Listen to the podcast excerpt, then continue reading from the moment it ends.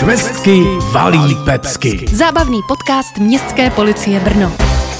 Vítáme vás u dalšího dílu podcastu Městské policie. I dnes se s mluvčími Markétou Skřivánkovou a Kubou Ghanemem ohledneme za případy, které se výrazně lišily od těch běžných, jako je rychlá jízda nebo třeba špatné parkování. A začneme v Benešově ulici a hlavní roli v tomto případu hrál kebab. Nebo to bylo jinak, Markéto? Máš pravdu, Ondro. Strážníci totiž v Benešově ulici uviděli potyčku dvou mužů a právě jeden z nich zrovna házel po taxikáři kebabem. Předpokládám, že jeden druhému nechtěl pomoci od akutního hladu. Určitě ne.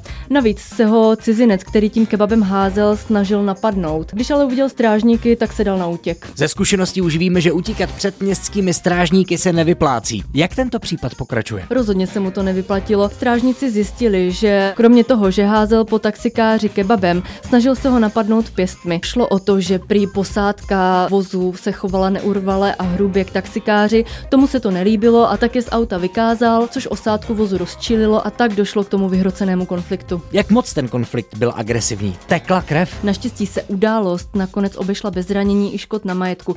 Podezřením z přestupku proti občanskému soužití se teď budou zabývat úředníci. Pokračujeme s dalším z mluvčích Kubou Ghanemem a řeč bude o pejscích. Nikoliv z útulku městské policie, ale z prodejní inzerce. Kubo? Je to tak, Ondro, ale do té inzerce se nedostal záměrem svých majitelů. Na městskou policii se totiž obrátila nešťastná žena, které se předchozího dne pejsek zaběhl, nicméně díky schodě okolností a všímavosti jedné ze svých známých zjistila, že se ocitl v prodejní inzerci a to za 7 tisíc korun. Najít svého partnera na Tinderu nebo jiné seznamovací aplikaci to je jedna věc, ale najít svého ztraceného pejska na inzertní aplikaci, ještě navíc za pouhých 7 tisíc, to je dost i na mě. Jak to pokračovalo, Kubo? Pokračovalo to tak, že se hlídka s touto paní domluvila, že ji doprovodí do domu ženy, která inzerát vystavila a potom tak skutečně učinili. Pokračuj, hořím zvědavostí, jak tento případ dopadl. Zásadní samozřejmě bylo nějak nevyplašit ženu, která u sebe tříletého Yorkshira měla,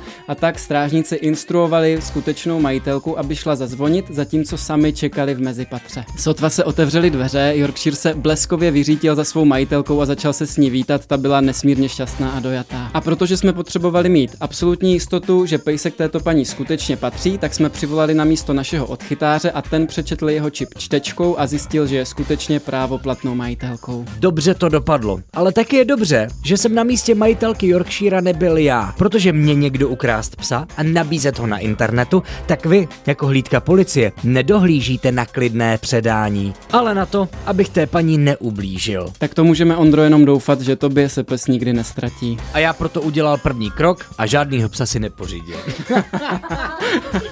Není návrat domů jako návrat domů. Konkrétnější bude Markéta Skřivánková. O čem budeme mluvit? Budeme mluvit o záchraně staršího muže, kterého našla kolem jdoucí na zemi v Tuřanech a ležel tam pouze v mikině a v pantoflích. Předpokládám, že se bavíme o případu starém jen několik málo týdnů, takže počasí nebylo ideální na relax na chodníku. Ideální rozhodně nebylo, ba naopak. V těchto chladných dnech byl muž prokřehlý a tak ho kolem jdoucí aspoň zabalila do deky a pak okamžitě informovala nás jako městskou policii. Jak se tam ten muž ocitl? Ženě prý tvrdil, že přišel pěšky z obce zhruba 90 km vzdálené od Brna. Tak tomu už rozumím. Já bych si ustlal na chodníku už po deseti kilometrech. Ale předpokládám, že se nebavíme o žádném vytrvalci. Přesně tak, muž byl lehce zmatený, naštěstí nebyl zraněný, měl u sebe osobní doklady a tak strážníci zjistili, že má trvalou adresu v Brně. Kontaktovali proto kolegy z místní služebny, aby zjistili, jestli tam opravdu bydlí. Zjistili, že muž pobývá v jednom z brněnských domovů pro seniory a tak ho hned předali do péče jeho ošetřovatelů. Já bych teda rád vyzdvihnul čin kolem jdoucí paní, která ležícího seniora nepřekročila bez povšimnutí a dost možná mu tím zachránila život. A o tom, že lidé nejsou zas tak zlí, jak se občas povídá, hovoří nejen předchozí případ, ale také to, co pro nás má Kuba. To můžu potvrdit, Ondro, a my sami o těchto pozitivních případech moc rádi informujeme veřejnost, protože takové ty negativní jsou vždycky mediálně možná atraktivnější a více o nich mluví, ale je tady spousta lidí, kteří každodenně se chovají slušně, pomáhají pomáhají ostatním a mezi ty patří samozřejmě i poctiví nálezci. Co bychom mohli zařadit do těch nejběžnějších ztrát a nálezů? Je úplně typické, že lidé nám každodenně vracejí třeba menší hotovost, platební karty, nalezené peněženky s různými doklady, nebo třeba i jízdní kola nebo koloběžky, ale samozřejmě jsou i případy, které se úplně vymykají. Než se ohledneme do minulosti, máš nějakou horkou aktualitu? Za zmínku určitě stojí přístup mladého muže, který přišel přímo na naši služebnu v Křenové ulici a přinesl tam peněženku s hotovostí. Když strážníci přepočítali bankovky i mince, tak napočítali celkem 3600 korun, což si myslím, že už je poměrně pěkné. Ale z médií známe případy, kdy se na služebny městské policie vracely mnohem větší částky. Určitě a myslím si, že některé ty nálezy si budeme pamatovat opravdu hodně dlouho. Třeba v roce 2017 jsme zaznamenali hned dva takové. Naše strážníky kontaktovala starší žena, která v Řečkovicích našla brašnu a v té bylo bezmála čtvrt milionu korun.